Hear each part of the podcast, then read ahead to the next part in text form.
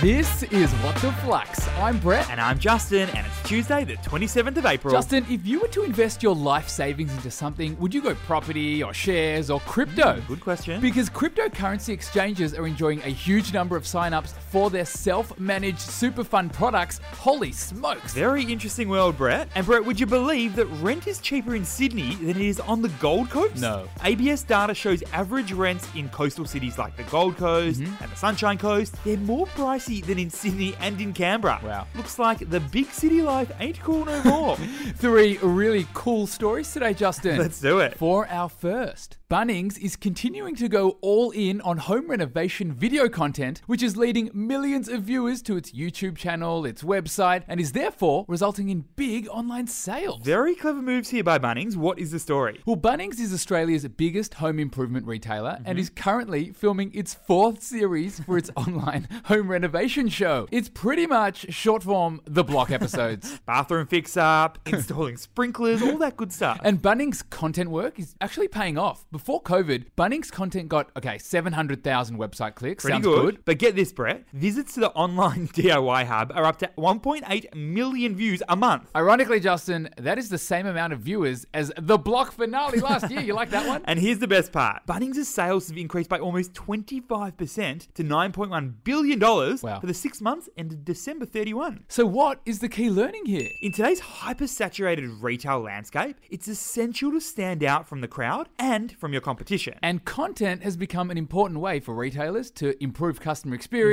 Mm-hmm. tell their brand story, and build loyalty. Bunnings is almost 140 years old, so Mm-hmm. to remain front and center for the new generation, you gotta be where the action is. In other words, YouTube. Mm-hmm. Hmm? Fortunately for Bunnings, the increase in demand is actually being reflected in increase in website traffic. Which happens to lead to an increase in online Mm-hmm. sales. For our second story, Blackmores, aka Australia's biggest vitamins company, reckons that the $200 million in retail Daigou sales that have evaporated since COVID will never come back. Not ideal news for the vitamin world. What is the story here? Right, a bit of background. The Daigou industry is all about Chinese students and travelers that buy big amounts of vitamins and health supplements from Australian retailers. And they then sell those products onto Chinese consumers who are based in China. And Brett, the Daigou category enjoyed some pretty nice growth in 2018 and 2019, but definitely not in 2020. Blackmores reckons that even when international borders do open up again, Daigou sales will be lower than they were pre COVID. Mm-hmm. and why is that? Essentially, because many Chinese students and tourists had been Mm-hmm. in Australia prior to and even during the pandemic, but actually decided to return home to China. And Brett, interestingly, during the pandemic, there's been a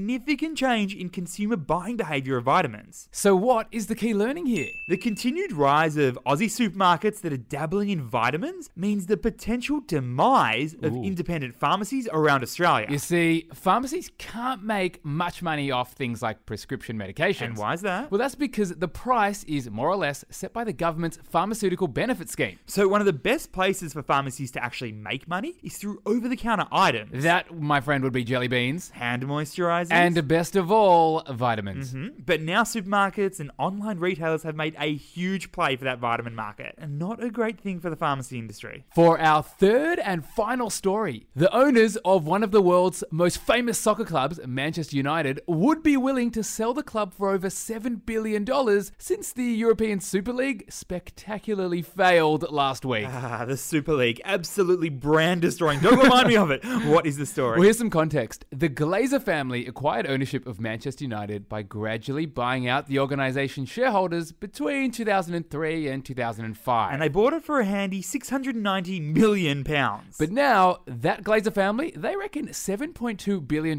would be the right price for the world's most famous soccer club. and the reason is because Man United was set to earn big money for their involvement in the super short-lived Super League. So, what is the key learning here? We've heard many cases of when consumers love a company because they love the company's owner, their founder, or their E CEO. There's Elon Musk at Tesla, There's Whitney Wolf Heard at Bumble. there's Steve O. Jobs at Apple, There's Gary Vee at Gary Vee. But it's less common for consumers to be so open about hating an organisation's owner. but that is the situation at Manchester United. Fans at Man United think that the club's owners treat the club too much like a for profit company and not enough like a sports club with adoring fans. The good news for the Glazers is that considering they've treated the club like a business, they've been building its value for 16 years. But with the failed Super League attempt, it's kind of limited the financial upside of owning an English Premier League team. Flux family, a big happy birthday to Aaron, who's turning 16 today. Aaron loves listening to What the Flux each morning with his dad on their drive to school. Good luck on your driving test, by the way, so you can drive your sister around. And also remember, Flux fam, if you're enjoying the pod, make sure to subscribe or to follow. You'll never miss a big business news story, that's for sure. Thanks for listening, and we'll see you tomorrow.